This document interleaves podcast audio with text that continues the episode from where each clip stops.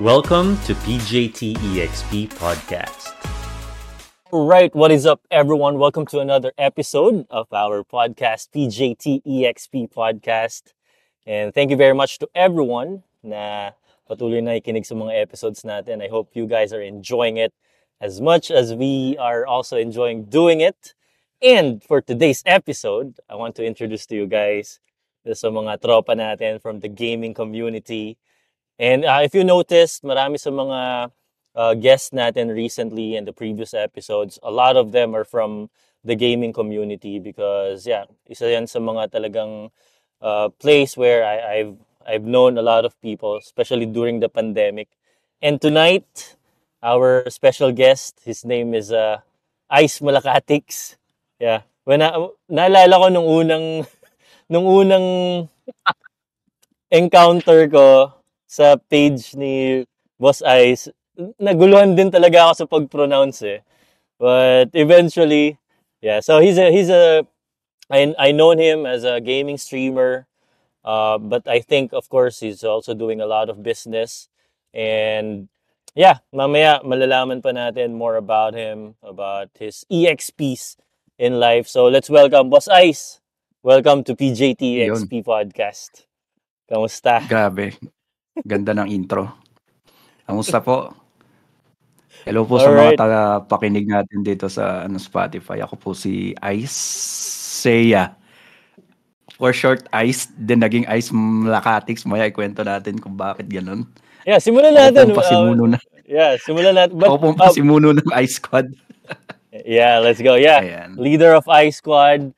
And by the way, gusto ko mag uh, first and foremost, Boss Ice, I want to thank you for uh, accepting my invite to be a to be a guest in my podcast. I think uh, yeah, with with my gaming EXP and streaming life, yeah, you're one of those people that I look up to even before. So yeah, kaya naisip ko na invite ka. And um, not only for you to share, but also for me na makilala ka rin lalo uh, bilang Mhm. tropa. Kasi I think marami rin tayong games na pinagsamahan eh. Pero mostly ng kwentuhan natin, Yeah. mostly ano eh, mostly laro. Tupulan. Or yeah, mostly about sa laro, about sa mga strategy. Kundi naman mga tsupulan or uh, but yeah, I think this is a, this is a space yeah. na it's an opportunity na makapag-usap tayo mga iba't ibang ano. So Boss Ice, ang unang yeah, question ko, bakit bakit pala yun yung name na naisip mo? Alam mo, Like- alam mo hindi lang, hindi, alam ko lahat eh. Lahat ng dumaan sa page ko, lahat na naging bago. Kahit naman yung mga friends ko, nagtanong, bakit ganyan yung pangalan ng page mo? Paano babasahin yan? Isemla Katix. Is... Mla... Isemla Katix. No? Di nila, akala ka nila hindi Pilipino eh, kapag ka bago ka lang, tapos di ka nagbabasa dun sa, sa, sa feeds, no? Pilipino ba to ay Sumalakatix? Kasi ang ang story niyan, guys, year 2019. Sobrang Mhm. bilis kasi na taon, no? Hindi ko na maaalala. Year 2019, nag, ah, nag, nag-isip ako mag-start ng um, YouTube channel. Kasama ko yung katrabaho ko noon. Market, marketing siya. Then, wala ko talaga maisip. Wala akong maisip na na pangalan dun sa aking ah, sa aking YouTube channel. Si alam mo yung mga channel dati na kunyari, Dark Angel, ay yung mga. Oo. Galing yung mga maiisip mo dati, ano? Yung, mga emo dati. Ay yung mga, um, na, na- sab- sabi ko gusto ko yung unique, pero nandun yung pangalan ko. So, Oo. and that time, ah, ang tawag na talaga sa akin, Ice, kasi medyo ma- yung Isaiah, ma- ma- ano siya. So, nanonood ako ng um, vlog ni Kuya Jobert. Kilala mo si Kuya Jobert? Oo. TV. Kahit- Oo. di ba? Solid yun, di ba? Yeah. Actually, fan, sobrang fan ako no, kahit nung dati pang ano, pa, yung mga content niya na classic pa. And alam mo naman si Kuya Jobert kung ano yung lobo sa buwangan niya, and yung sasabihin niya, di ba? True, true. Meron siyang isang vlog ano, doon. Babylonian, ano? Ano ba yung, yung naalala ko eh. Oo, yung mga ganon, di ba? Mga, Oo. um, Ganon si Kuya Jobert, nakakatawa siya. And meron siyang isang vlog doon na tinawag niya yung mga viewers niya. Kayo, mga ismulakatics kayo. Gumawa siya. Oo, Ismulakatics kayo. I-like nyo naman yung, i-like nyo naman yung ano, i-like nyo, wag nyo, na- tapusin nyo naman yung ads. Parang ganun yung sinabi niya. Kayo mga ismulakatics kayo. Sabi ko, ah, putik, okay yun ah. Ismulakatics, ismulakatics. So, paano yun, paano yun i-spell? So, magkatabi yung M tsaka L. Kasi ismla. Ang, ganun yung pagkakasabi niya. Ismulakatics. Actually, kinilip ko pa yun. Tapos, in-stream ko pa yun doon sa ano sa... Kasi ayaw maniwala nung iba eh. Ayaw maniwala nung iba. Nung pinakita ko sa kanila yung YouTube clip na yun, then, yun, yan. Doon talaga nag-originate yung name ko. Ito na yung aking IGN. Ismulakatics Gaming. Yan. yan. So, Doon talaga siya, leader. guys. Kuya Jobert. Got it. Yeah, na- naalala ko lang bigla dun sa shinare mo boss Ice. Kahit ano yung ano yung unang ano mo? Ano yung unang name mo sa email? Or kasi ako, ako sige, ako naman- muna mag-share. Sige, ikaw. Naalala ko nung high school, ang unang name ng ano ko, email, parang may zero killer, parang ganun. Yung... Hardcore Guys, kung nakikinig kayo, yan, siguro yun yung tanong ko sa podcast. What's your first uh, email, no? email name na nung nag-register ka? Yahoo.com pa yun, naalala ko eh. Parang Yahoo. Peter, Peter Zero Killer. Yun sa'yo ba, Size? Na-curious lang ako. Dark Killer. Sa akin, um, hindi ko na talaga maalala. eh. Sorry, pero na isa lang yung hindi na hindi yung pinakang una ko eh, pero umabot ba ako sa Dark Angel? Parang parang ano ay, alam ko na, alam ko na, naalala ko na, naalala ko nag Greyback. Naglalaro ka ng Battle Realms. Tap. May number pa yun. 42. Greyback 42, men. Sobrang unique. Adi kasi ako sa no? Battle Realms nun. Winter Oh of the my. Wolf. Ako, ilang beses ko tinapos yan. Mga, siguro lagpas Oof. sampo, hindi sa pagbibiro guys ha. Talagang u- u- umayang kayo sa sarili ko doon. Greyback 42. Grabe, Ano no? bang game ang, ah, Gunbound yata. First IGN kong ginamit. Gunbound. Oo, Yeah. Gunbound. Dun yan eh. Ako naalala Kasi ko, yung sa- ano oh. eh, mga Yahoo Messenger pa nun eh, na kailangan mag-register. Ah, tama, Pero tama. Boss Ice, may kwento pala. Naalala ko lang din bigla. Share ko na lang. Di ko pa to na-share sa podcast eh. Pero Battle Realms, nabanggit mo, di ba? Nung high Ah. school ako, high school na yata ako nun or before mag-high school. Hindi, first year.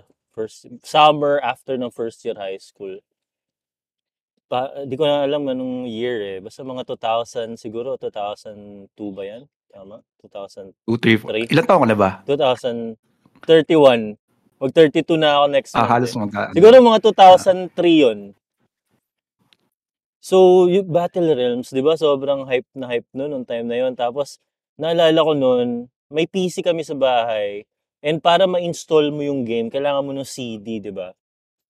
Oo. So, nag-ipon ako, Boss Ice. Nag-ipon ako para sa CD. Siguro, ano yun, pirated pa yun, 100 pesos, bibilin mo sa Tropical Hut or Oo, sa... may crack, crack, no? Oh, crack, oh, crack. Et, na, ito naalala ko, Boss Ice, kasi mahal na araw yun. Tapos, sabi ko dun sa isang tropa ko, uy, samahan mo ako, bili tayo ng ano, ng tawag dito, ng Battle Realms na laro. Ballrooms. Yeah. So, nag-jeep kami papunta dun sa, kasi taga-tikling ako, ewan ko kung familiar ka, but anyway, sa Taytay. So, pumunta kami dun sa bilihan, sa may singer.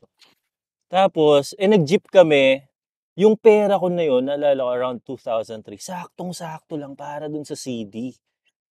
Ang mahal. 2,000, no? Hindi, hindi. Hindi, 100, 100 pesos lang yun. I mean, yung year Ah, is okay. 2003 or 2004. di Ah, ko yeah. yeah. So, eto na. So, yung nung pagkabili namin, wala, wala na kaming pamasahe pa uwi. So, sabi ko, sabit na lang tayo sa jeep. Para sa Battle Realms. Eto na, boss size. Ito yung, ano, so, sabit kami sa jeep. Ako, tuwan-tuwa ako. Utik, syempre, di ba? Like, i- every time may game ka, tapos i-install mo, yung kakabili mo lang, parang excited ka, di ba? Na-install. Eto na. Nung malapit na dun sa bababaan, hindi pa promeno yung jeep na talagang preno. Tumalon na ako. Sa ano, Kasi Sa- ka na, ah, ah, Oo. sobrang excited. sa sobrang excited ko, pagpara, nag-slow down na, pero hindi pa nakapreno talaga, tumalon na ako. So, pagtalon ko, syempre may momentum pa. Na ano ako, ba- gulong ako, boss Ice. Gulong ako sa kalsada. Tapos yung, syempre yung kaibigan ko, nakatalon na siya after Promeno. Syempre, ano siya, kasi gumulong ako. Sa may pedestrian pa ako gumulong, yung talagang guhit-guhit ng pedestrian. Tapos, Baka- oh, pagka, pagkabangon ko, chinek ko kagad yung CD. kasi di ba, yung siko.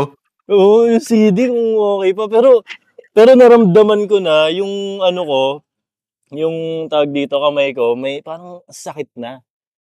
Tapos yun, na-dislocate yung, na-dislocate yung ano ko, yung left wrist. Tapos, ang malala pa nun, wala, wala akong pake kasi excited ako install eh. Pagdating sa bahay, putik, hindi pala kaya ng PC ko. Ano ba ba computer doon? Pentium. Hindi, mataas na Pentium nun eh.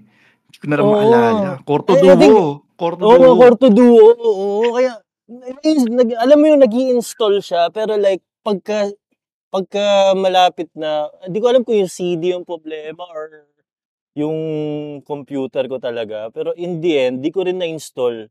Tapos, hospital pa ako next day. hospital ako next day. Tapos, na-dislocate yung wrist ko. Tapos, tawag dito, ah, na ano ako, yung, yung semento. Oo. Grabe. Tapos ang makulit pa nun, siyempre, may, siyempre, sabi ko sa tropa ko, uy, wag mo sabihin sa magulang, magulang ko na ganito ha. Sabihin mo, sa basketball lang ako nabalian, natukod ko, ganyan. Tapos siguro nalaman na Dapat- lang ng parents ko yon na ganun talaga yung kwento. Siguro, ano na yung mga mid-20s na ako. Kala nila Anyway. lang. Yan, bigla ko lang naalala and na-feel ko i-share yung mga ganong Ah. experiences, no? Grabe, with Battle Realms. Ikaw kwento ko na rin, oh. Medyo unfortunate kami. Wala kami ng mga, hindi kami makalaro ng mga ganyan-ganyan dati. Pero, Mhm. one time, yung, yung pinsan ko, nag-uwi siya ng Game Boy. Yung game, yan, ano bang Game Boy to? Yung hindi, walang ilaw pa. Wala pa siyang LED. Yung, yung hindi mo malaki, makikita, kailangan mong tapatan. Kailangan mong tapatan ng ilaw para makita mo pag, yung game paggabi. mismo. Paggabi. Or pag madilim. paggabi, ano? kaila, Paggabi. Di, oh, pag madilim di mo siya makikita. Kailangan ng natural light. Kunyari, kailangan ng ilaw ganyan. Ah, ah, ah, Wala siyang ilaw na built-in. No? Kailangan mo yung ilaw. Tapos may kalaro ko sa labas, Pokemon. Ah, Pokemon. Maalala. Anong kulay? Red pa yata to. Red. Yeah, red. Oh, OG yeah. ang red eh. OG Um, red, yellow. Oo, OG, OG ang red. Masyadong marami yung red eh. Hiniram ko yun. Tapos hindi ko siya binalik. Siguro mga isang linggo.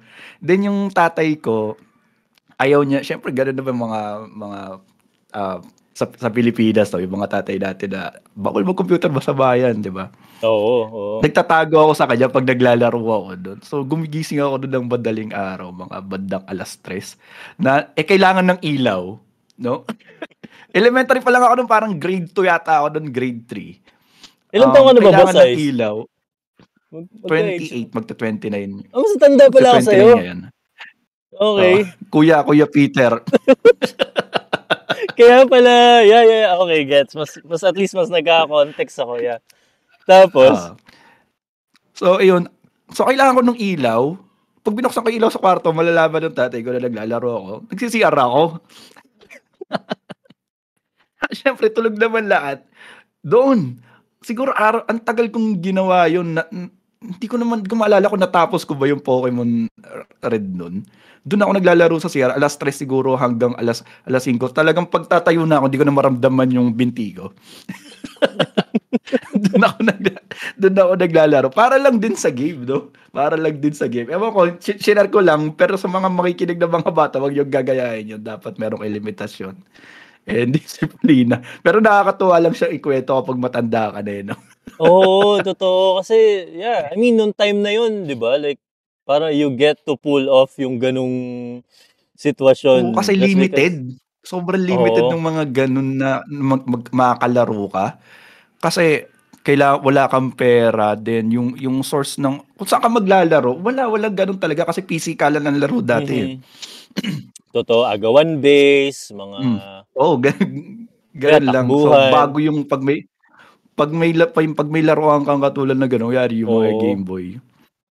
i- iba yung tingin sa'yo, mayaman ka. Gan, ganun sa sa amin sa nakaka-relate medyo ako. may pagka-probinsya kasi yun eh. Yung lugar namin dito, bro. Mhm. San Pablo City, Laguna kami. Mhm. Ga- Ganyan, ganyan dito. Iba ka kapag Nakaka-relate ako doon. Boss Ice. Kasi kahit ako, naalala ko sa school, wala, wala rin kami pambili ng ano. Wala kami pambili ng lahat ng lahat ng mga siguro gadgets na kahit yung computer, Ah. usually yun parang bigay ng ah. kaibigan ng parents ko galing sa US. Kaya naka, naka, doon din ako naka-experience nung Game Boy. Naalala ko nga, nung time na yon yung game, yung binigay na Game Boy sa amin, ganun din yung makapal pa yun, di ba? Yung Ah. merong Game Boy na Ah. yan, kapal pa eh. Makapal yun na color gray. Tapos yun ang laro naman doon, yeah, Pokemon din na ano, na yellow. Naalala ko yun, like, uh, yeah, first time mo makahawak nung ganun, di ba? Parang buong araw mo Pag tumunog, talaga. pag tumunog yung Game Boy, naalala mo yun? Oo, oo.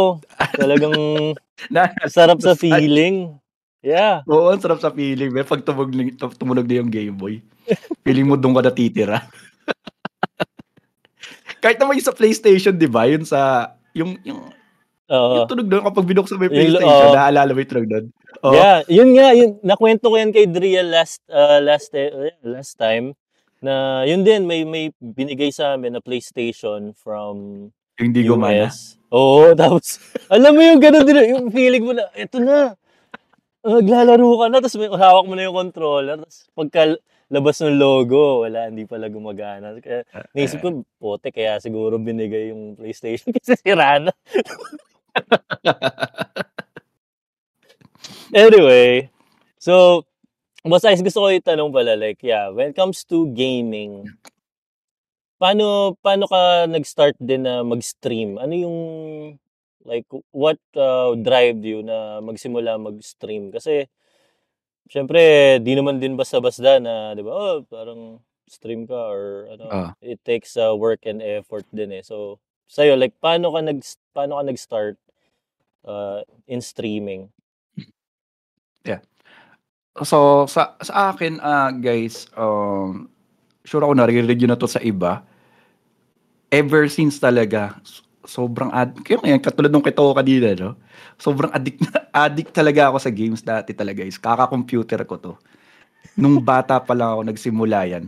Um, alam mo yung, yung sa Pilipinas yung sinasalang lang na CD tapos sabi 300 games daw. Mhm. Pero 30 games lang naman talaga siya na nirarandomize per page. Oo. Parang ganun. Lahat, lahat yun, halos lahat yung tinapos ko yun. Iniisa-isa ko yun. Kasi sa aming magkakapatid, um, ako yung hindi masyado lumaki sa magulang. Sa, sa lola ako. Mhm. No? Spoiled ako ng lola ko. So kapag ka- kapag um, ayaw na nung tatay ko na naglalaro kami nun, yung lola ko binibigay sa akin yung CD tsaka yung ano, yung controller. No? Di ba yun lang naman yung two players lang yun, di ba? Tapos Mhm. sasaksak lang sa VCD. Alam ko ganun na, tapos ine-next next mo lang. Sobrang hati ko doon, tinatapos ko lahat doon, la, tinapos ko lahat ng game na yun. Then, nagkaroon kami ng computer, parang ayun nga yung grade 2, yung sa Battle Realms, doon ako unang, ewan ko kung paano ko naintindihan yun, kung paano ko siya na, natutunan i-install. Basta click lang ako ng click eh, hanggang malaro ko siya. Yun, ang dami ko natapos ng laro nun. Ah, Red Alert, Battle Realms, tapos Yan, meron kami yung parang eh. binabaril lang siya. O, Virtua Cop, tapos syempre labas na yung ah, Warcraft, no? Mhm. Tama ba? Oh, Warcraft. Pero medyo, an- ano na yung Warcraft? Yung Contra, grade nalaro mo ba yung 2005. Contra? Contra Ah, nako. 6. Di ba? First, dyan ako unang nag-cheat eh. Ay, oo, kasi may ano yun. Naalala ko, oo nga, First ever yun. cheat yan ng mga gamers. Contra, up, up, down, down, left, right, left, right. Tapos may ritual pa yung tito ko doon. Dapat sasayaw ka pa bago mo pindutin yung start eh. Para gumana yung 30 lives. Ang dami, sobra dami. 30 games na lives, yes. NES, o Mhm. 30 lives. Tapos yung NES, um, ano siya, parang emulator siya, tapos mamimili ka lang doon ng game. Sobrang dami. Harvest Moon, ang daming version ng Harvest Moon din. Tapos, doon ko na naituloy yung paglalaro ko ng Pokemon sa yung may PC na ano. Kasi pwede, ano na lang yun eh, maglalagay ka na lang doon. Nakalimutan ko yung term, basta parang yung bala niya, Mhm. ilalagay, i-import mo na lang doon, tapos doon mo na siya ma- malalaro. Emulator, parang ganun. Tama ba? Oh, emu- yeah, emulator, siya. Emulator, Tapos oo. nakalimutan ko yung website. Sa na may maingay yung mga tricycle dito. ah. Um, nakalimutan ko yung website kung saan ka magda-download nun. But then yun, ayun, cut long story short, um, sobrang hilig ko talaga maglaro. Then year 2019, syempre COVID, di ba? Mhm. Men, COVID days, yung yung kas kasagsagan, hindi mo talaga alam yung gagawin mo unang buwan. Unang buwan, siguro yung buwan, puro bad trip ka lang, di ka makalabas. Sa- um, limited Around lang yung March pwede yun. mong gawin. Oo. Tapos, siguro, second month, third month, parang may realization ka na, ano bang pwede kong gawin dito sa loob ng bahay? No? Eh, ang ginagawa ko pagkatapos ng work ko, ala, ala una rin ng madaling araw yung yung tapos ng shift ko nun. Wala talaga akong magawa kasi mga tulog na rin yung mga tao nun, yung mga ganong oras. Pero naglalaro ako hanggang mga alas 6 hanggang ayun, hanggang hanggang tumirik yung araw, naglalaro ako. Sabi ko, sayang naman yung oras ko kung naglalaro lang ako, wala naman ako kwentuhan. So naisip ko mag-stream. Um, and Nice. bago pa pala yon, hindi pa talaga ako nag-stream, content creation pa lang. YouTube. Nag nag-screen recorder lang ako. Ang content ko is Drag World of Dragoness. Ewan ko nakapaglaro ka sa mobile lang yon. Hindi, di ako nakalaro. MMO din siya. Yan, Mhm. World of Dragoness. Puro tutorial lang yung ginagawa ko nun.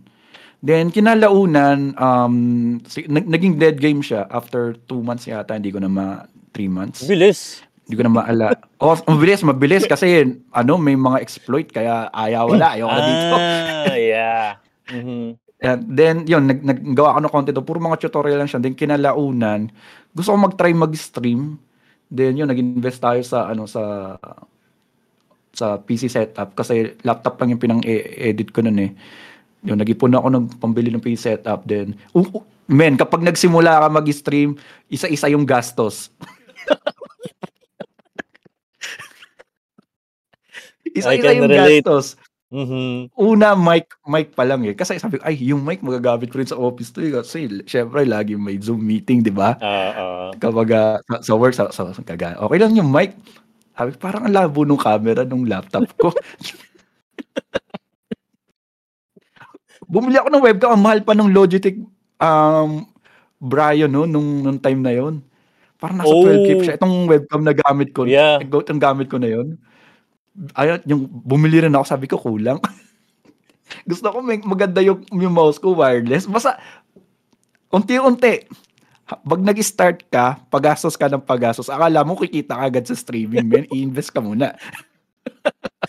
Totoo Kaya, yun. nag-start ako 20, 2019. 2019, ang, ang content ko lang nun is Val- Valorant, ayan, puro FPS. Oh, Nag-try din ako FPS, mag-stream ng mga yung mga games na yung pinag-usapan natin kanina, Battle Realms tapos yung Mhm. Contra, yung mga NES, yun na nakapag-stream din ako nung dati. Makikita mo yun sa ano kay sa YouTube channel ko yung pinakang unang-unang mga videos, may mga highlights doon. Yeah. And ayun din talaga yung pinakang reason, gusto ko maka-interact habang naglalaro. Mm, Kasi yeah. kasi nung bata tayo, 'di ba, sa computer shop, kapag nasa computer shop tayo, may ka-interact tayo, eh, kasama natin mga tropa. Eh nung nag-COVID, naglalaro ka lang. Ang lonely nun, men, kawawa, kawawa, Totoo. kawawa naman tayo. So, naghanap ako nung kahit yung may makita lang, kunyari isa na may magko-comment. Tara, kwentuhan Mhm. tayo habang naglalaro. Yun, okay na ako dun. Yan. So, ayun yung pinakang naging story niya kung bakit ako nag-start mag-streaming. Yeah, got it. Tapos, uh, yeah, tayo nagkakilala na tayo, Boss Ay, sa, ano eh, no? Genshin. Genshin. Mm. So, mang, anong... st- ah, start ba ng Genshin? Naglaro ka na? Naglaro ka na kagad? Ako kasi, ah, I think mga a Oh. month after pa ako nakapaglaro ng Genshin eh. After nung release. Hindi ko maalala. Anong year ba ang 2020 ang Genshin, no? 2020. 2020. October I think- yata yun. Alam ko kasi. Uh, September, October. Around that September, time. October. Oo. Mm-mm. On and random lang siya na na kasi wala syempre umay na kami dun sa ginalaro namin, puro Mhm. competitive.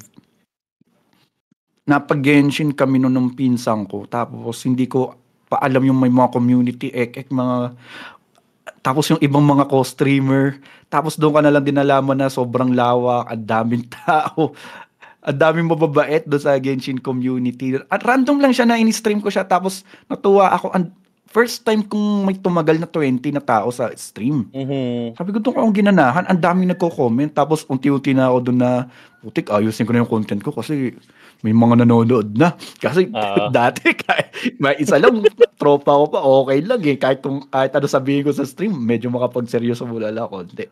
So ang ang content ko noon dati sa sa, sa Genshin informative. Mhm. mhm. Informative siya puro mga tutorial pa no. Syempre bait-baitan pa ako eh. Pero pero na- pero nung tumagal na yung mga naka-close ko na yung mga viewers ko, Siyempre, yan kasi sila Dreel, sila sila Chibi, sila Flip, yung ka- karamihan puro i squad. Kayo-kayo na lang din yung magbibiroan. Siyempre, araw-araw na nag nag-uusap kayo, 'di ba? Every weekday sa ah, oh, weekdays, araw-araw ako nag-i-stream noon. Magiging ka-close mo na.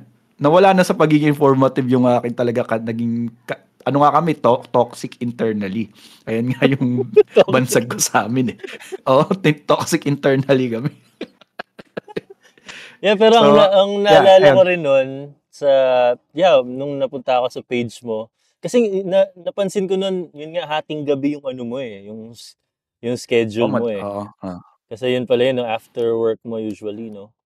And uh, Mm, hindi ko mm. makalimutan nun, yeah, nag-edit-edit ka na nung mga, ano, mga picture, Ah? sinasalpak mo, yung- sinasalpak mo na yung mga pictures. Sobra solid nun. ang ang tawag ano?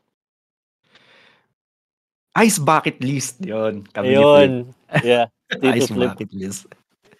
yeah. And Nakakamiss doon din na doon din na buo yung ano eh no, Ice Squad na oh, ano, doon siya lumala. Actually hindi siya nabuo. Lu- doon siya lumala, lumala. sa ice bucket Mhm. list. Oh. So yeah, yun ang yun ang solid actually when it comes to the games kasi even myself yun din naalala ko kasi nasa China ako I think around 20 yeah 2018 2019 tapos out of nowhere lang na naglaro ako ng games kasi bakasyon yata nun. Tapos, ang una kong laro nun, boss, ay yung A- ROS pa yata yun. Yeah, ROS. Kaya kami ni Lamlam, Yeah. sa ROS kami nag, uh, nagkakilala niyan eh. So, I think around 20... Sa phone ba? Kayo naglaro? Sa PC na yon Sa, Mm. yeah, PC. So, yeah. Solid. Kaya, yun yung maganda sa gaming eh. Not only na parang syempre na-entertain ka while playing games, pero it can also be an avenue for you to meet people, interact, and ako nabilib lang ako nun sa community na nabuo mo, Boss Ice, kasi syempre not only sa Genshin, pero ang napansin ko kasi, dun na sa mga ibang games na nilalaro mo, kumbaga sila rin yung nakakasama mo eh, di ba? Like, for example, Mm, yeah. from Genshin, tapos tayo, nakasali pa ako sa ano eh, Ragnarok. Parang inadik-adik pa rin natin ng onti yun eh. Ako, inadik-adik ko ng slight yun eh. Nabudol ka ng konti doon eh. na, nabudol din ako noon. To be Pero testing lang eh. Di ba? Pero yeah, it's it's a it's part of the game. But at the end of the day, yeah, it's so nice na yun nga, there's you have a community, you have uh, more friends to to meet and at the same time, yun nga nakaka-entertain ka rin ng ng iba. So, Mhm. yeah. By the way, Boss Ice, gusto ko rin pala magtanong kasi yeah, I've noticed in your mga sinishare mo and sa content like mukhang ano ka rin sa pag ano yun, no, motorbike or Ah, yeah. pagmumotor. So, yeah, pwede mo ba share like uh, pa- paano nagsimula yung interest mo when it comes to rides or motorbike? Ah, medyo kinabahan ako kasi akala ko ang tinutukoy mo yung personal page ko, yung mga sinishare ko doon. Kasi puro mga Indianong nagkakamay yung mga sinishare ko doon sa So, pag tumingin na lang kayo sa wall ko guys, malalaman niyo yung sinasabi ko. Pero anyway, anyway, ang pamilya po Yeah. namin is puro rider talaga. Pinsan, Oh. tit, ah, tiyuhin, mga pinsan ng mga aking tiyuhin. Then, ang aking tatay, sa side din ng tatay ko, both sides, talagang Mhm. puro nagmumotor.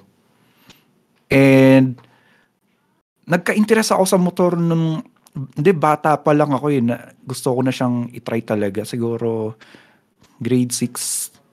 Pero hindi pa ako actually naka, naka-ride. Gusto ko lang siya itry. Natatakot din akong sakyan siya kasi hindi naman sa akin. Alam mo yun, kapag nabangasan mo, ikaw, Oh, yeah. ikaw, ikaw pa mayayari, di ba? Kaya Oo. gusto ko munang mabuo na meron akong sariling motor. Para at least kahit ibagsak ko to, okay lang. Ako lang yung Mhm. magagalit sa sarili ko. Yeah, nag-start yun, nakakuha ko, um, hindi, 28, no, 20, 2018. Binigyan ako Mhm. ng motor ng kapatid ko, that was Mio 125. Pag-graduate niya daw sa akin.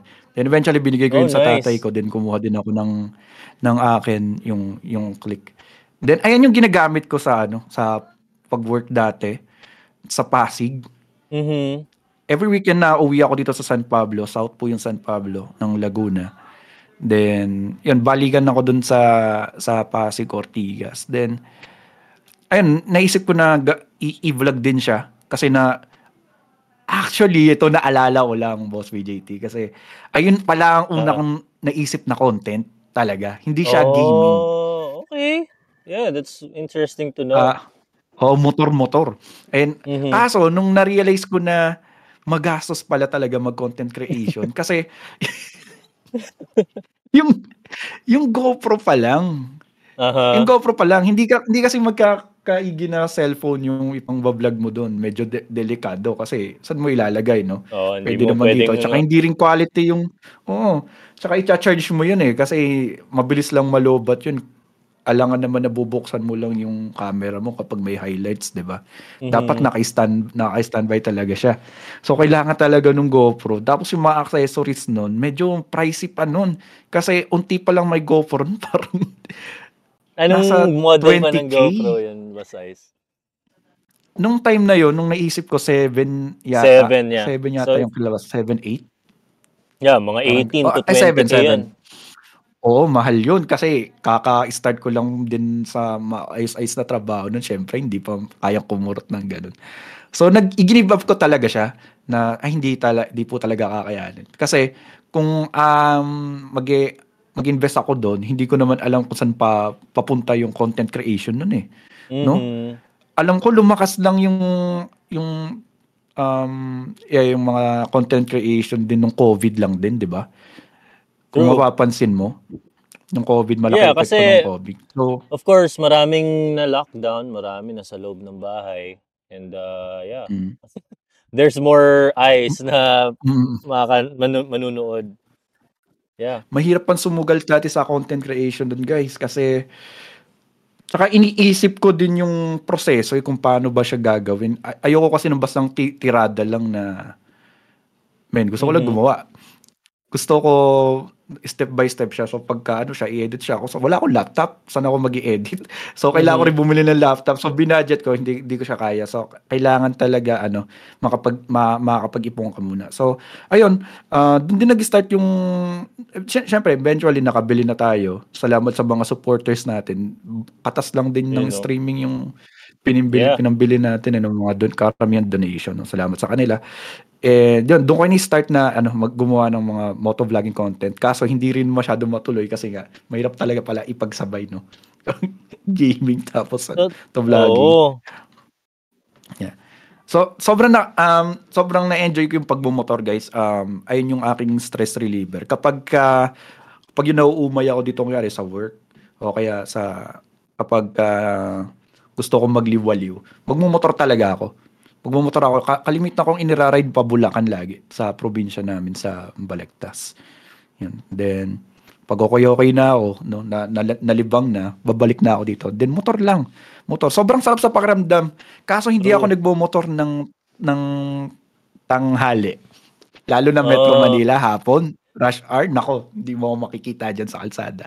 Laging madaling araw, Boss BJT. Ewan ko, sa Mhm. tingin ko, naranasan mo yung traffic dyan, kahit nakamotor kang, pwede kang sumingit. No? Wala. Traffic Oo. pa din. Nakaka-stress. And nagmumotor ako para ma-relax. So, ang alis ko lagi, kapag pupun- pag-uwi ako, alauna. Alauna, Ng- alas 12. And then, madaling Al- araw. Wow. Yeah, ganun siya.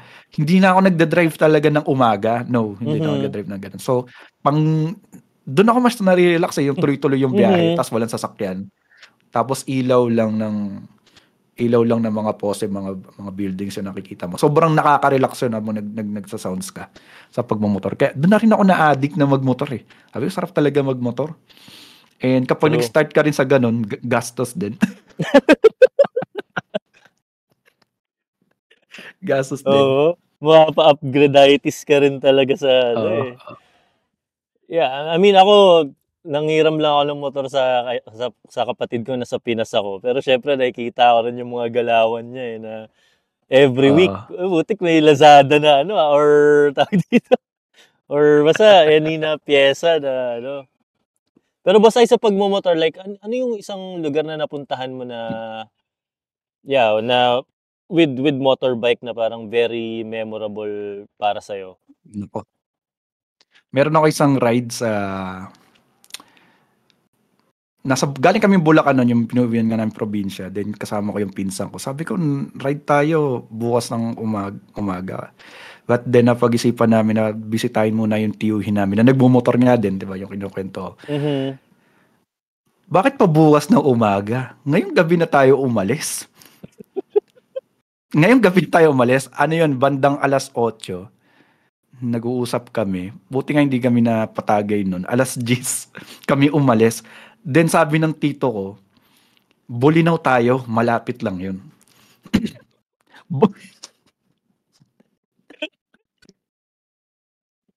Yung Bulit- tiyoin ko yun, hardcore sa pagmumotor Oo. yun. Okay. In, ano yun, yung kaskasero talaga siya. sabi ko, Oo. Ako, wala akong idea kung saan yung Bulinaw. Bul- Basta nagtiwala ako sa, sa, ang sinabi niya sa amin, malapit lang yun. Sabi ko, malapit lang pala eh. Di ba mamaya-maya na, doon tayo, makapagpahinga tayo dyan mga alauna. Alis tayo dito ng alas 10. apat na oras. hindi, hindi ko malilimutan. Kasi Mhm. doon ko unang pinatakbo ng isang daan tong, guys, hindi po ako kaskaserong mag, mag-drive. Sobrang ingat ko talaga pag motor. Kasi Mhm. ayoko makadisgrasya or makadamay. And syempre, sayang yung Yeah. investment kapag nagaskasan. Ah, Oh, it's better to Pero be doon ko siya defensive. pinatak Oo. Doon ko siya unang pinatakbo ng isang daan. Nagganto pala ang pakiramdam ng isang daan ng takbo na ito. ng, ng tuloy-tuloy ha. Hindi yung bibirit ka lang tapos mamaya mamaya pahinga na. Hindi, tuloy-tuloy. Ah. Kasi pag hindi mo yung isang daan, iwan ka. Iwan ka. Kasi ang kasama ko sa pagmotor nun, naka Mhm. Harley, tapos CB300. Sabi, puro big bike. Big bike tapos ah na hindi ko maalala yung sa Bajaj yata yung motor ng isa kong pinsan. Malalaking motor yung kasama ko. Ako yung nasa i- nasa likod. Sabi ko, gato pala kabagal tong 150. Nakailangan Actually, ko. totoo yan, boss Ice. Doon mo marirealize yung ano eh, no? Oo. Na, Pag nasa peak na. oo. Tapos, Ganun siya kabagal. At bitin na bitin ako sa motor ko. Sabi ko, balang araw bibili ako ng big bike. Hahab akong mauuna sa inyo. Kasi nakaganon na ako eh. Wala, todo na eh. Sagad na eh. Then nag-ride kami, grabe yung pagod nun bro. Kasi unexpected siya. Tapos sabi ng, sabi ng tiyuhin namin na magaling, mag-coke lang kayo, mag energy drink lang kayo, makakarating din tayo. Then, siguro ilang stopover lang yon Men, sobrang layo ng Bulinaw. From, ano, Nakarating no? kami doon mag- ah. Laguna kayo, boss Ice? Ay, hindi, hindi naman. Ano, galing na kaming, ako galing palang Laguna noon. Nag, na, kasi nga inisip ko mag, magkapahinga muna sa Bulacan. But then sabi ng tiyuhin ko, Oh, from Bulacan. oh, actually from Bulacan. Then Bulin, sobrang layo ng Bulinaw, Brad. Um, mag-aalas 7 na kami ng umaga. Mga siguro bandang alas 3 pa lang sinasabi na ng tiyuhin namin na malapit lang 'yun. Malapit na. Malapit na. Gaano ba kalayo yung pagkaka-describe ng malapit ni Tito? Kasi alas 3 pa lang, malapit na daw. Tapos, ah, la, drive lang kami ng drive. Basta yun lang inaasahan namin. Hanggang sa nakarating din kami, syempre. doon. Pero Mhm. sobrang sulit. Nakapagbakasyon ka na rin ba doon? Ah, Ah, naalala ko, yeah. Naka, ano kami sa Patar, Patar Beach sa Mm, Bulinaw. sobrang ganda. Mer oh, Pangasinan. maganda maganda sa Bulinaw. Kaso ang problema nito guys, wala rin naman kaming budget kasi nga biglaan. Then wala rin kaming oras, so kailangan din naming umuwi. Siguro may resort kami na pinuntahan doon kasi meron siyang ah an, ah, may cave, may may pool doon sa loob ng cave basta gano'n yung setup. Yeah, maganda, yeah, yeah. maganda siya. Doon nga banda yon sa Ah. may Patar. Sa may Patar banda yon. Patar Bulinaw. Yeah. Mm.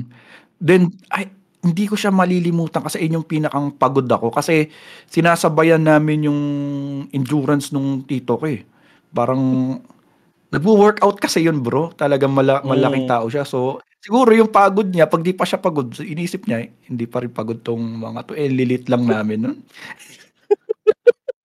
Men, pagka uwi ko sa bahay, sa Bulacan, hindi ko rin alam paano kami nakauwi. Hindi ko na itong mabuka. Hin- hindi sa pagbibiro guys ha, nakaganto lang talaga to.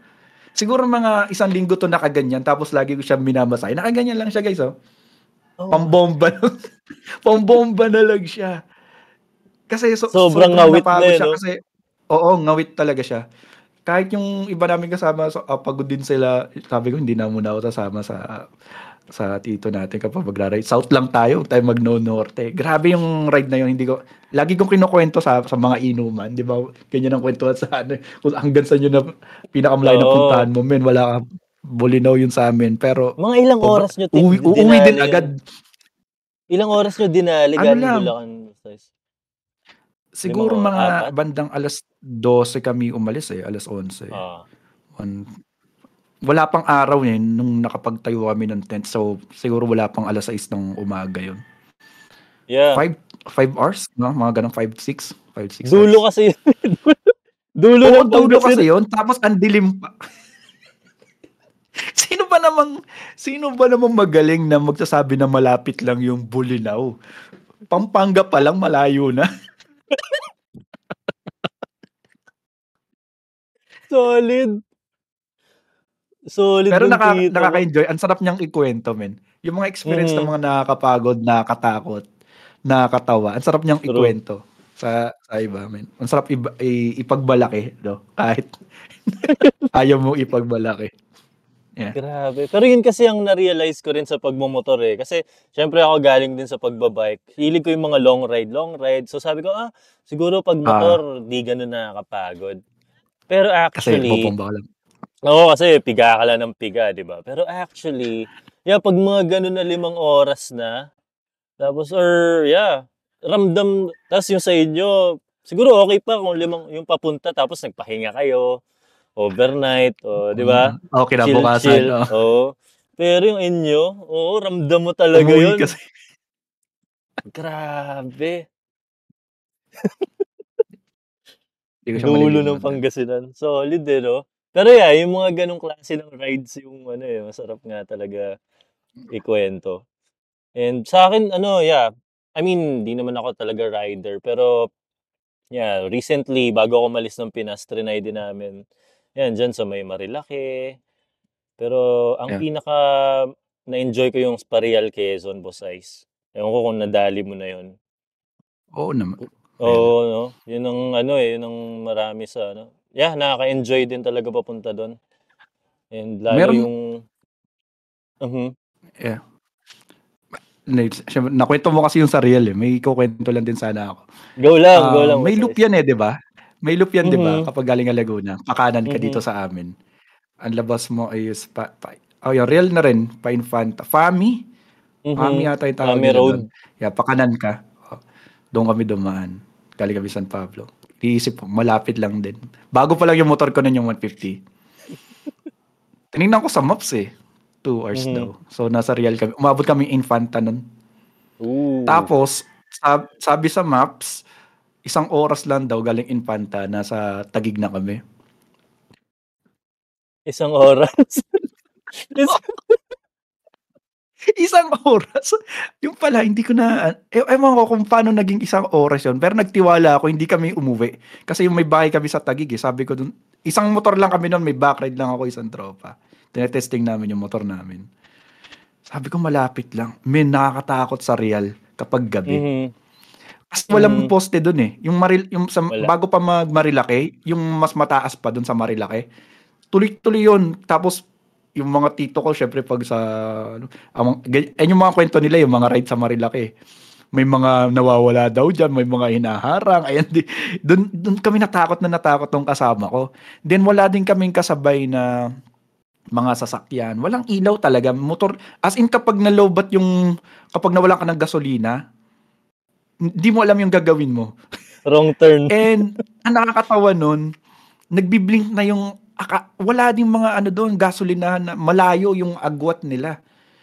Ang meron lang doon yung mga para mga street vendor na ano, yung yung bote-bote. Yung, oh, na coke, Oo. ng coke. Oo, na, ganun.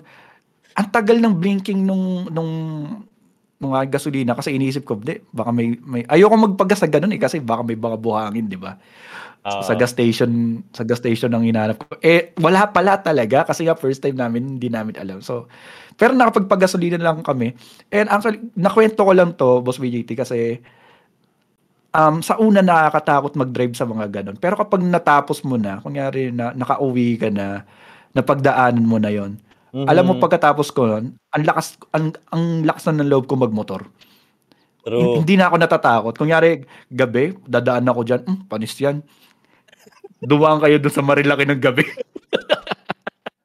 yeah. Hindi na ako natata ang lakas na ng loob ko magmotor noon, no after noon. Siguro sa experience na nag-apply din sa tunay na buhay, no? Kapag may mm-hmm. pag umalis ka sa comfort zone mo, no? Then inabsorb mo siya, in- inadapt mo siya, wala kang choice, kailangan mong pagdaanan. Pagkatapos doon, men, malakas ka talaga, level 1 ka, plus 1 level. totoo yun, totoo yun. Yeah. Hmm. Sa akin, siguro makaka-relate ako when it comes sa kasi di rin naman ako ganun ka ano talaga mag-ride. So yung unang rides ko, I mean unang motor ko, syempre parang bagal mo lang, 40, 50 ka lang. Pero pag uh. napalo mo na yung isang daan, di ba? Yeah. Mm. Ano rin eh, parang komportable ka na na yeah, na ipalo yung ganung ganung kabilis. Kasi I don't know, siguro dahil naranasan mo na, 'di ba? Parang na mas Yeah. mas komportable ka na dun sa feel. And yung sa kwento mo boss, ah, is like, yeah, I mean, dumaan kayo dun sa parang nakakatakot na na lugar. So, 'pag medyo mas hindi na nakakatakot, mas maano na yung confidence mo. Ah. Ah, na naalala ko lang sa ganyan boss is, ah, yeah, even in basketball, ewan ko lang, na parang gusto ko lang i-relate, yun nga sa Hmm. comfort zone. Kasi nung nasa ano kami Parang, yeah, usually nakikipaglaro kami, uh, sa church kasi yon uh, church na team. So, syempre, like, uh, parang outreach, ganyan, may kipaglaro kayo sa mga subdivision, or mga ano, tapos may team kayo. Tapos, one time, or a couple of times, nakap- nakapaglaro kami sa ano, Rizal Provincial Jail. Mm. So, yung mga kalaro namin, mga ano, mga tawag dito, siyempre yung mga nakakulong, 'di ba? mga tatuan or pa, so parang andun yung takot, andun yung takot. 'Di ba? Isip mo may tagas so, ka na mamaya pagka oh, sa laro. Pag pag lay up mo, may, na, na, natubuhan ka na. Pero hindi naman, hindi na wala namang ganoon, ay, syempre. Iba, pero iba like, sila. Pero yeah, sa, sa imagination mo, doon kasi putik, syempre may mga pulis, tapos uh, yeah, mga, syempre, may iba doon, may mga kaso, or ano, yun yung nasa isip mo eh. Pero yeah, like, mm. doon nga, relating sa story mo, like, after, after namin maglaro doon, yeah, parang pagka nakalaro ka la ulit sa mga, like, yeah, subdivision, or ano, mas ano na yung confidence mo. Mas uh, yeah, yeah, mataas na yung confidence mo. Para sa ibo, Boss um, ano pa ibang EXP mo when it comes to to that? Like, what's like one of those experiences that you had na you you you tried to leave your comfort zone na in the hmm. end it made you yeah parang move to the next level I think a lot of us has that right na yeah, may ganun yeah. I mean siguro like in gaming or in any walks of life like yeah I think it's a really good ano na to get out of the comfort zone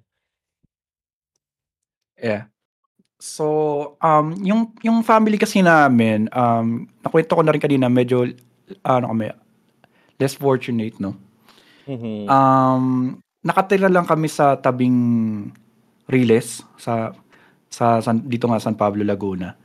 And hindi ganun kaganda yung yung life namin nung nung time na yon. Apat kami magkakapatid eh. So nag-start um pumasok ako sa Lipa Batangas. Ano, dormitory ka doon as a working student. Pero ano kasi fa family staff na naipit ako doon sa ano sa sa school na yon kasi may tuition ka na kailangan bayaran pero hindi namin mabayaran yon. So, ang kailangan para makagraduate ako is mag-work ako doon. Mhm. Yan, working student para lang makuha yung ano TOR Yeah, TOR. Transcript Oh, oh, yeah, of records. of record. yeah. Para lang makuha yung TOR mo, doon kailangan mo mag-work. So, first year hindi hindi pa hindi pa working student noon. Second year siya na nag-start. And alam mo naman noon, Boss PJT, high high school ka. Alam mo kal- kalimi in- sa tingin ko ah, kapag bata ka, iniisip mo lang lagi muna is sarili mo. Hindi pa iniisip yung feelings ng mga nakakita sa'yo. Parang karam, ka- kalimitan, Mhm. iniisip mo lang yung sarili mo. Ano yung sasabihin nila sa akin kapag nakita nila nagtatrabaho ko? And nakakahiya, nakakahiya talaga nung una. Honestly. Kasi isipin mo bata ka eh, no? Tapos syempre ang character ko kasi medyo may may angas eh. May yabang. Mhm. Yung pride mo talagang ibababa mo siya. No? Wala Mhm. akong choice noon. So ang ang routine noon Boss PJT, ang ang, ang work namin is naggagawa ng tokwa, Okay. Gagawa ng tokwa, then soy milk, yan. Mhm. Tinapay. As in, boss, tinapay, boss VJT. Pagka-graduate ko doon, ayoko na magtinapay. Pandesal yung mga mapakain. Ah, Sobrang Umay na amoy umay. pa lang, yung oh, umay Mhm. na umay. Ayun, gumigising ako noon ng alas 3 ng madaling araw. Then magwo-work ako noon hanggang alas 6 ng umaga. That is 4 5 3 hours agad 'yun, no? Na na work. And alas 6 aalis ako doon sa food factory yung tawag namin doon. Maglalakad ako babalik doon sa dormitory. Makikita ko na yung mga schoolmates ko. Tsaka yung school namin parang nasa ano lang yun, hundreds, hundred of students. So, kumbaga magkakakilala talaga kayo kahit magkakaibang year, no? Hindi siya random na tao. Mhm. No? Um, lahat sila familiar sa'yo. So, makakasabay mo yung mga pumapasok ng gate. Hindi pa ako ligo nun. Tapos amoy, amoy soy, soy milk pa ako. amoy tokwa pa ako. Di ba, pasok ako. Then one time na nagpa-flag ceremony na syempre, di ba, nakapila sa field lahat. Tapos Mhm. naglalakad ako dun sa may pinakang pathway na hindi pa ako hindi pa ako ligo, galing pa ako sa work, ang, ang dungis-dungis ko pa. So, nung una, naisip ko na bakit bakit ako nandito sa sitwasyon na to? Bakit sila wala dito? Mhm. Ako lang. Mhm. Pero kinalaunan, mm, hindi ko lang maalala, parang meron akong isang um, naging workmate doon na huwag kang mahihiya sa kasi pagdating ng araw, ang mga yung mga student na- nag-aaral yan para magtrabaho. Mhm. So balang araw magtatrabaho at magtatrabaho din yan. Maganda nga yan, una pa lang naranasan mo na. Ayun, parang ayun yung sabi sa akin nung nung nung nung workmate ko na yon. And kinalaunan na, nasanay din ako. Nawala na yung hiya ko lalo na nung minsan nakakasalubong ko yung crush ko. nung pag high school, men, pick yan na, men, masarap pagmahal nung high school. Masarap, Oo. masarap ma-fall in love nung high school. Kasi kahit sa, saan ka lang, kahit kanino, no? And pag nakakasalubong ko siya, nahihiya ako. And kinalaunan, parang nalaman ko din na wala namang, wala silang pake sa, sa iyo, kumbaga. I, I mean, in a good way na, na anong meron kung nagtatrabaho ka, ba't mo ikinahihiya? Sarili mo lang kasi yung iniisip mo. Eh. Dapat hindi mo, dapat, um, hindi mo iisipin yung iniisip ng iba para sa iyo. Kumbaga mag-focus ka lang sa sarili mo. So, ganun yung nangyari sa akin. And yun talaga ang pinakang unang ang experience ko na nagpa-grow sa akin. Kasi nung after ko Mhm. makagraduate doon, i feeling ko nag-iba yung pag-iisip ko and kung hindi ko kung hindi ko siya naranasan, iba yung thinking ko nung nung nag-college ako. Medyo parang naging ah, nag, nag-matured ako ng konti doon kasi ka- once na ma- maranasan mo talaga yung ah, yung hirap sa buhay, kung paano Mhm. kumita ng pera. And ang sahod, alam mo ang sahod namin doon, Boss PJT, 10 pesos per hour. Wow. 10 pesos, men. Tapos 10 pesos tatlong and- oras yun, Boss Ice? Ta- hindi, Per- tat- ayun pa pala, no, tatlong oras sa umaga, Then dalawang oras pa yun sa gabi or minsan kapag nagbabalot kami ng tinapay, umaabot siya ng alas 10 ng gabi. So puyatan talaga and wala kang Wow. choice. Um, alas 6 ng gabi hanggang alas 10 minsan umabot ng ganun. Pero kalimitan naman alas 8 nakakauwi na ako. Hindi rin talaga ako masyadong nakapag-aral nun kaya ayun medyo may- alam mo yung bulakbol na nga ako hindi pa ako makapag-aral so what more? Mhm. and ma mabarkada rin ako nung time na yun. Pero nakakatuwa kasi yung mga kaibigan ko nun hindi sila hindi, hindi talaga sila judgmental. Lahat sila okay okay mga okay mga kasama. Hanggang ngayon kaibigan ko pa rin sila. And ayun In talaga sense, sila yung naging parang ano mo, like support support system, right? oo. Oo. Yeah. kahit wala silang sinasabi sa akin, basta naandyan lang sila, o- ah, okay na ako doon. May times doon na talagang wala kaming pagkain, kailangan, buti na lang mababait yung mga faculties doon. Alam mo yon kapag may, may ar- ito, kukwento ko na rin to ha. M- Maraming miracles na nangyari sa akin doon eh. As in, nasasabi ko talaga siyang miracle. May one Mhm. time doon, wala na talaga akong foods kasi ano lang kasi self-cook ka lang eh. Bahala ka kung, kung may pera ka or saan ka kukuha ng pagkain mo. And limited lang yung pera na binibigay sa akin ng parents ko noon. Ipinap, ipinapanalangin ko talaga. Then, isang beses, kaila, um, may i-deliver ako na tofu doon sa isang faculty. Then, kumatok ako doon tanghaling tapat. Tapos, tinanong nila, hindi, wala na talaga akong foods noon. Then, tinanong nila ako, kumain na ba ako? Wow. Oo, din, ano yung mga churchmate ko rin yun dito sa, sa San Pablo. Mhm. And yung mga faculty sila dun sa Lipa, Batangas. Ganun, um, may, tumatiming din talaga eh, no? Hin- Hindi ko lubos maisip talaga paano nangyayari yun. Then, isang beses din, sa, sa yung mga, syempre sa dorms no, may mga, may mga ka- kasama ka, sila mismo yung nag-aalok sa akin. Mhm. Parang, ewan ko, gumagawa din talaga ng, marami talagang miracle sa akin doon sa ano, nung paano ako nakagraduate doon, paano ako nakatapos. Isang beses, um, syempre wala nga kami pambayad, hindi kami makasama ng field trip. Nagulat na lang ako, pinag-ambagan ako ng ng buong school. Mhm. May isang may, may isa akong may isa akong ka kaklase noon na nangolekta ng ano ng donation hanggang sa naka na, na-afford ko yung pang pangsama ng field trip. Ang laki ng utang na loob ko sa sa school na yun. Oo. Kahit na ganun yung kumbaga life experience binigay nila sa akin, pero yung ang daming realization tsaka na nagpa-grow talaga sa akin. Yun. Yeah, and Ayun it yung shows. experience talaga lang. Yeah, it shows, bo- Yan. Ice. Kaya nga, kahit kanina napansin, magulat ako na parang, uy, mas matanda pa pala ako sa'yo. Kasi akala ko, like, uh, hindi naman sa ano, but yeah, akala ko, uh, akala ko nga mas matanda ka pa sa akin eh. But um, Mm. anyway, I, I, hindi yun, like, no offense to that. I'm saying it out of compliment from your story then, uh, yeah, it shows na, because, it, yeah, yung ako thankfully of course di rin naman kami ganun ka ano like mayaman or may kaya. Pero ah, hindi ako naka hindi naman ako na to the point na naging yeah to to work to para makapag-aral. And uh, I think for you yeah sobrang yeah that that experience taught you a lot of things and it translated na even later on in your life na apply mo talaga like with your work ethic with your Mm. I think dun sa kwento mo yung confidence eh. Yun din talaga eh. Kasi even Yeah, my, ah. 'di ba? Yeah, even myself minsan may mga ganun eh na 'di ba bakit ka mahihiya na ginagawa mo isang bagay eh wala ka namang tinatapakan na tao. Yeah, marangal ka naman.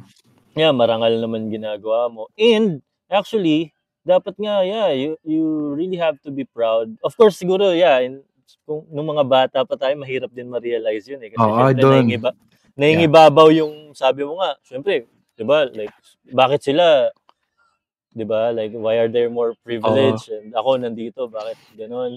And parang kaya mahihiya ka. Pero if you if you look at it in a different perspective, like yeah, it's you're you're actually the one na talagang nakakaranas nung parang alam mo yon real life experience that's incoming, Mm. 'Di ba? Like with the with with the real world. So wow, 3 a.m. uh takes a lot of Payat ko nun, discipline. men. oh, I I believe it takes a lot of discipline to to wake up at that Yeah. time. And then not only that sa ano sa gabi meron pa, 'di ba? Oo. but yeah, thank you for sharing that, Boss Ice. I think like uh, that story, uh, yeah, really shows you know a lot of insights and yeah, perspective uh, when it comes to work ethic and also determination. And yun nga, na-share mo rin about miracles. It's true. I, I believe in miracles as well. Mm. Uh, especially, usually naman yung miracles, it happens talaga pag yung gipit ka na eh. Like yung, Oo, wala, wala. yeah, Mga RNG na eh, no?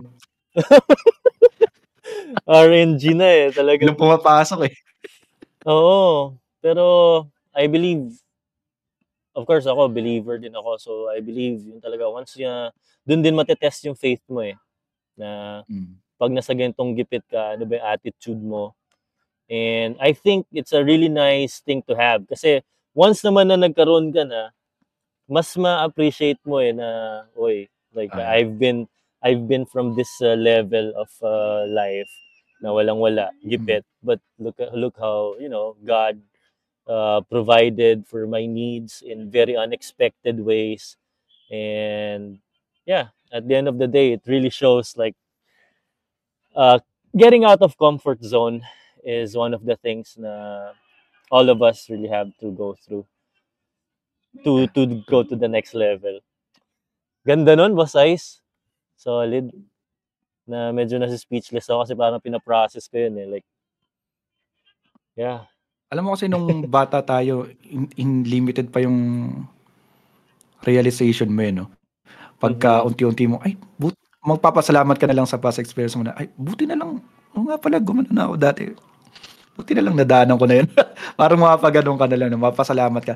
Sa mga makaka-experience niyan ngayon, guys, kung wala, kung iniisip nyo, ayaw nyong umalis sa comfort zone nyo or papunta pa lang kayo doon, is, tahakin nyo. Kasi huwag kayong matatakot. Balang araw, pagpapasalamatan nyo rin yan.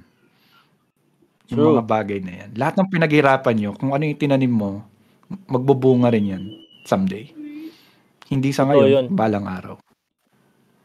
True. Kasi, yeah, at- the end of the day, yeah, you, you've experienced some challenges. And sabi nga nila, the more adversities uh, na nararanasan mo, mas, uh, yeah, mat- natitest yung resilience mo. And ganda. I, I don't know, pero parang gusto ko lang magbigay ng feedback, Boss Ice, with our conversation. What I can see is, uh, yeah, like resilience. Resilience and yeah, it also translates sa, sa gaming mo eh. Ako, personally, ano eh, nakita ko rin yun na, uy, pambihira si Boss Ice. Like, pag, pag nag-grind sa laro, or, di ba, Ah. kahit, kahit tayo, nag-warzone tayo, talagang, may mga times na grabe, eh, grind talaga. Pero, minsan, may kita mo yon pero ang ganda kasi, nung narinig ko yung story mo, mas parang nagigets ko, like, saan ba galing yun, di ba? Parang, saan ba, Ah, saan yeah. ba, nahu, saan ba, saan mo ba nahugot yun? And, yeah, ang ganda ng sinabi mo doon. So, for everyone na nakaka-experience din ng ganun, huwag kayong mahiya.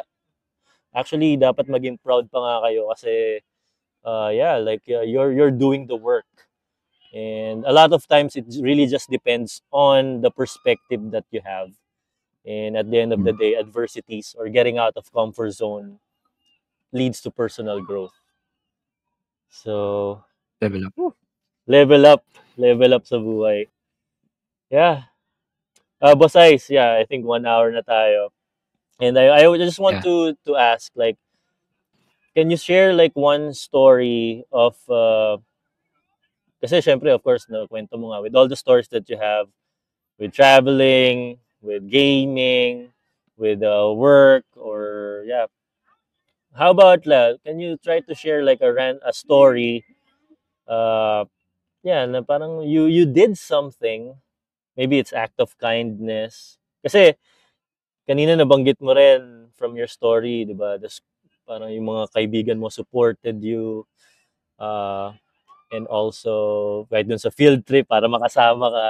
Ngayon, ang question ko naman is like, yeah, do you have like a story or experience in your life that ikaw naman or from you that you you shared, you know, uh, an act of kindness na talagang nag-impact. And I think uh, yeah, we can we can end in that note. So, kung mapapansin mo, Boss PJT, nung last uh, year, hindi ako mahagilap. Nung Mhm. nagla-Warzone kayo nila, Boss Flip, di ba hindi Mhm. niyo ako makalaro nun? Pero Yeah, gusto kong yeah. tsumani minsan, kaso hindi. Sobrang naging busy kasi. And hindi sa sa trabaho, hindi rin sa paglalaro. Actually, hindi ako naglalaro nun. Sa sa sa personal life, ang doon ako naging busy. Nag-focus ako sa sarili ko nun. And parang, alam mo yung kanta na, ikaw, ako naman muna. Ayun. Oh, okay. Kasi, um, iniisip, ah, ko- di ba nag-normalize na konti-konti yung, ah, konti-konti yung COVID? Then, sobrang bilis lang ng taon ng COVID, men. Parang bigla lang, yan. Tapos, what? Three years? Three years na pala yun? Di ba? Grabe. Men, eh. di ba? Hindi mo rin ma- maisip, di ba? Three years na pala. Totoo, totoo. Um, then na-realize ko na anong ginawa ko nung three years na yon Anong anong na naiambag ko sa I mean and siguro syempre nakapagawa tayo ng content tapos yan nakapagbuo tayo ng ng streaming site. Ah, maraming friends na bago. Pero nakulangan ako eh. Sabi ko parang na, nasayang yata yung oras ko. Marami kasi akong failures nung ah, late din. Then nung COVID din. Maraming investments idea. And syempre syempre failures na rin sa content creation. Hindi hindi purong success talaga eh. Da- ano, Mhm. ano siya eh. Proseso siya eh. No?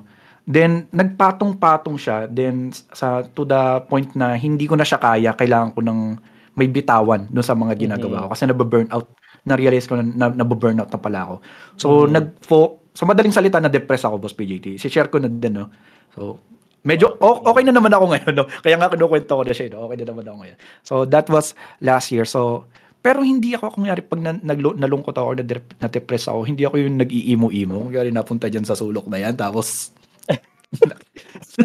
Yeah, yeah. eh, tapos magpapahaba ng bangs. Hindi ako ganun. Gusto ko pag may problema ako, sinusolusyonan ko agad. Kasi ako yung tao na maarte. Maarte na Mhm. in a good way na, men, ayoko sa gantong sitwasyon. Hindi ako hindi ako komportable dito. Gusto ko agad makaalis dito. So, pinag-aaralan ko kung paano, kung paano kasi mahirap eh. Alam ko na sarili ko lang yung makakatulong sa akin. Mhm. Walang iba. Kasi ako rin medyo may pagkamataas kasi yung pride ko eh. Gusto ko kung kaya ng iba, ka- kaya ko rin. So, Mhm. men, ang da- ang dami ko pinag-investan nun sa nagbasa ako ng mga libro tapos yung mga growth actually nag-diet ako tapos nag nag yun, bumili ako ng mga pang work workout uh, equipment. Eh, I think ko nakita mo yun eh, di ba? Mhm, Yung mga ginawa yeah. ko. Tapos na- nag-aral ako mag, kung paano mag, magluto ng pang ano pang balance diet lang, nag-calorie deficit ako. May share ko na din no. Nung time na yon, siguro parte din nun kung bakit ako na, na nadidepress yung time na yon. Um, tumaba talaga ako ng sobra nun, Boss VJT. From 80 Mm, na-realize ko na mataba na ako nung nag-renew ako ng lisensya. Di ba birthday mo yon Birthday mo yung kada renew ng lisensya mo Mhm. dito sa Pinas eh. eh makikita mo yung previous na timbang mo. Timbang. Yung sa renew mo. From 70, 84 na. 84 kilograms. That, 14. 14 kilograms yung nadagdag sa akin. Sabi, grabe, ang laki. ko. Tapos itinanong pa nung, nung nag-aayos nung, nung pinakang lisensya. Sir, yung bagong bagong picture po ba o yung itsura nyo na lang po ngayon? Eh, ang taba ko ngayon. So, Hindi, yan na lang, sabi. so, din na, nakwento ko lang din. pero, Yeah. Pero- Mhm. eh, na, na- nag-adapt siya eh, na kumbaga kumbaga nagpatong-patong ang nagpatumba yung ayun na yung, yung nung tumaba ako then pero yun nga kuno- ituloy ko lang yung kwento hindi ko gusto na mag-stay sa ganong sitwasyon palagi. Siguro okay na sa mga nakikinig okay lang na maging malungkot kayong mga siguro isang araw dalawang araw tatlong kahit isang linggo. Basta dapat meron kang plano pagkatapos. Hindi yung Sure. habang buhay ka na lang gaganyan tapos random na lang na ay gusto ko na pala maging okay. Hindi, dapat nakaplano lagi. May schedule. so, Mhm. yun. that makes um, sense, yeah. uh, pi- um, um, Tinaray kong ayusin yung sarili ko noon. Alam mo yun, alam mo yung sinasabi nila, hanapin ko muna yung sarili ko. Pero totoo, totoo yun na. Totoo talaga siya. And yung nag-invest ako sa maraming libro noon, nagbasa-basa ako kung paano nagwo-work ba yung alam mo yung libro na Atomic Habits, yan. Mhm. Tapos karamihan din sa binili kong libro hindi ko pa natatapos yung iba. Puro mga storya sila ng mga successful um, person. Yung mga mayayaman. Ma- ma- masarap kasi makinig ng mga istorya nila. Tapos yung mga sinasabi nila marami kang matututunan. Then yun nga nag-diet ako. Then nag-bike-bike din ako. Iniram ko sa kuya ko. Then nag-work siya. Nag-work siya. Ang una mo kasing magiging asset para maging ayos maging ayos ka is yung yung sarili mo. So paano mo ayusin yung sarili mo kung wala kang lakas? Men kapag mahina ka wa- siguro kaya mo yan isang ling isang araw dalawang araw. Pagkatapos yung pagod ka na. Pero kung kung marami kang energy no? So ayun yung ayun yung una kong um, pinagfocusan talaga yung sarili ko. Kailangan strong ako physically no? Mhm. pagka physically strong na ako kahit marami akong umikot sa utak ko madadamay at madadamay yung yung yung isipan ko kasi part parte lang din ng yung utak na ng katawan ng tao eh. So nag-workout siya and ngayon nag-lose na ako ng weight na mga ano na lang kay 71. Malapit Uy, na ako dun sa dati yeah. kong oo. Malapit na ako dun sa dati kong timbang pero minsan minsan napapa-cheat pa rin syempre lalo pag weekend. Pinagkakayaan.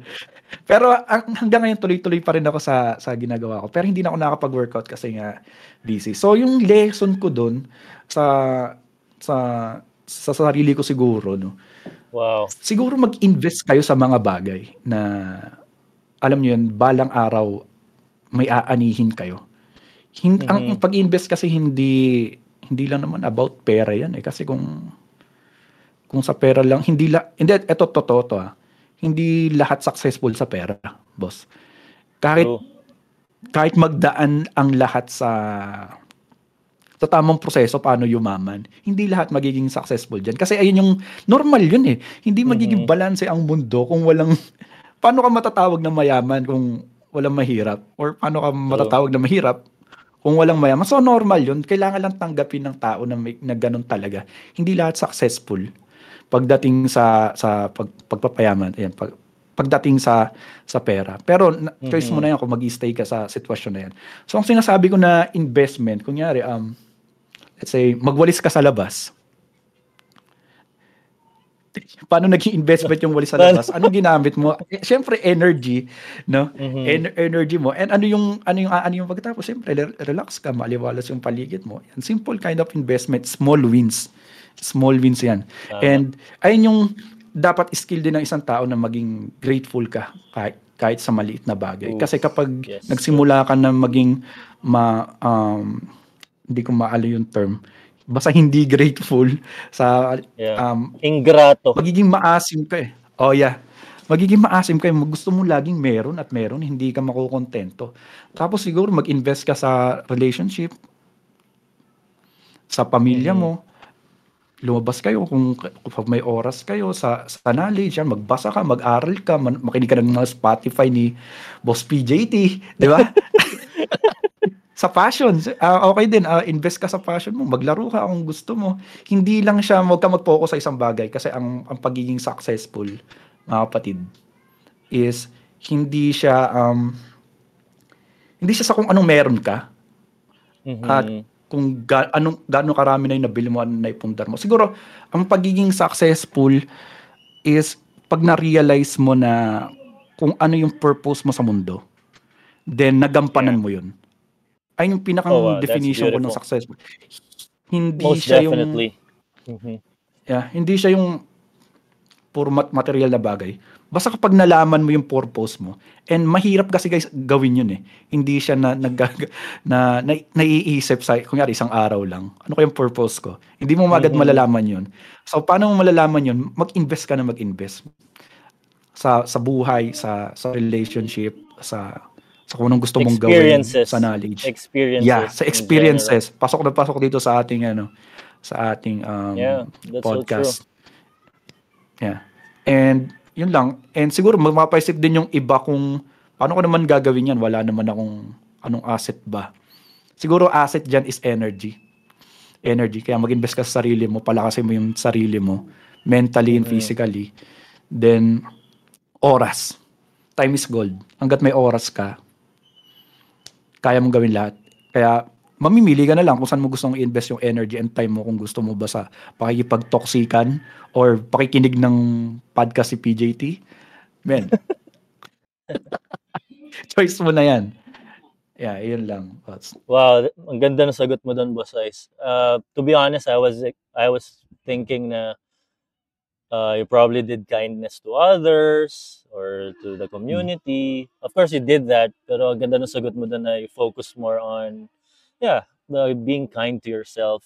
And I Yeah. think that's that's true. A lot of times, uh, yun talaga yung na, nakaligtaan natin. And Sarili. sarili, you know. Especially, yeah, nabanggit mo nga mga different factors like health. Yan talaga, number one. Uh, para sa akin, I also believe na foundation yan eh.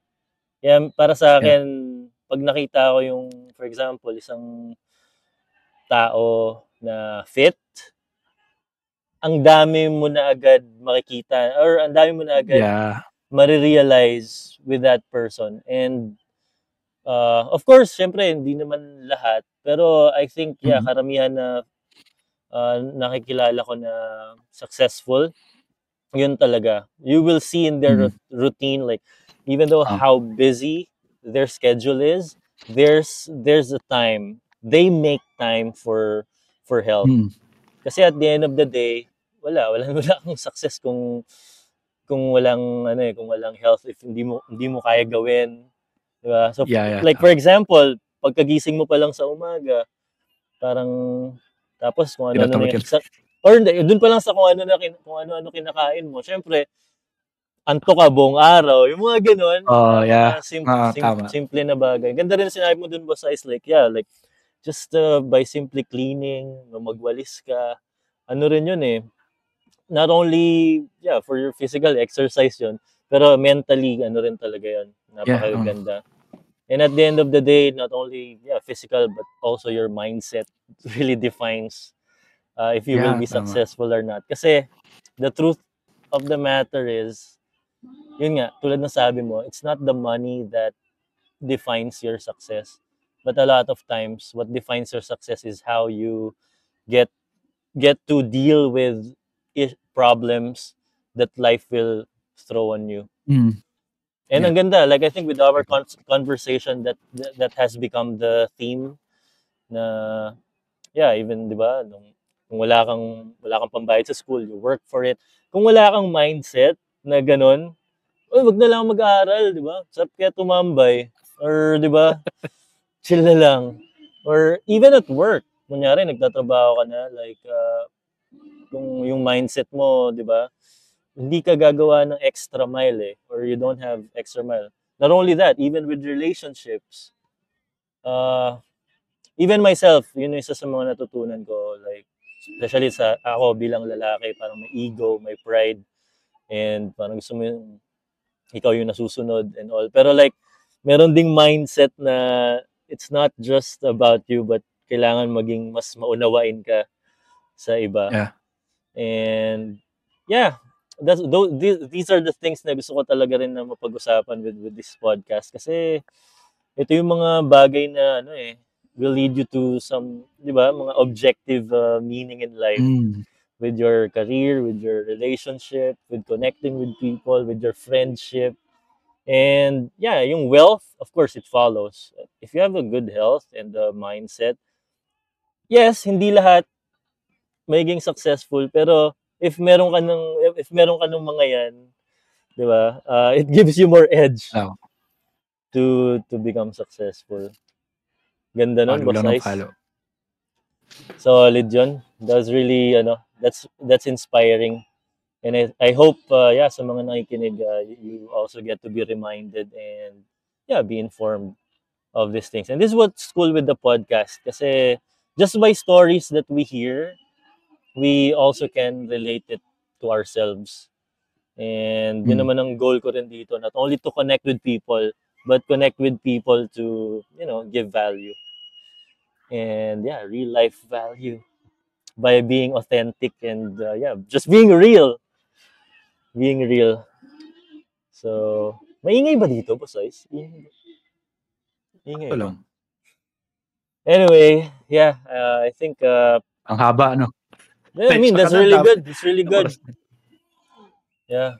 Um, yeah. Ang dami kong ano, napoprocess na ang ganda, ang ganda ng kwentuhan natin, boss Ice. That's really, that's really, ano, mind-blowing for me. So, yeah. th- again, thank you very much for joining me in this episode. Uh, I hope na, yeah, I hope na na-enjoy mo rin.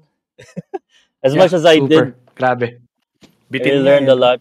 Yeah, bitin. But uh, yeah, gusto ko lang din me- medyo limit minsan yung podcast to like an hour. Just, uh, yeah, I mean, Yeah, I know. we can always have another one din uh, later on. And ang ganda, ang ganda nung theme nung kwentuhan na to eh. Kasi di mo rin naman mapapag-usapan talaga lahat in one sitting eh.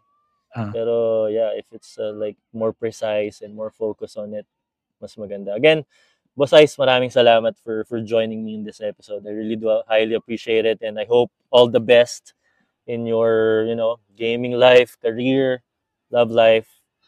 Uh, and I, I hope and pray for your success in life. All right, guys. So thank you very much for listening to this episode. I hope, uh, like what I always say, I hope you enjoyed that as much as I did. I hope you learned lessons as much as we did. And just to give you a heads up, there will be more incoming, more people to talk to, more stories, more EXPs. Para, yeah, tulungan tayo to level up in life. So again, thank you very much. And that's for this episode. See you on the next one. Peace out.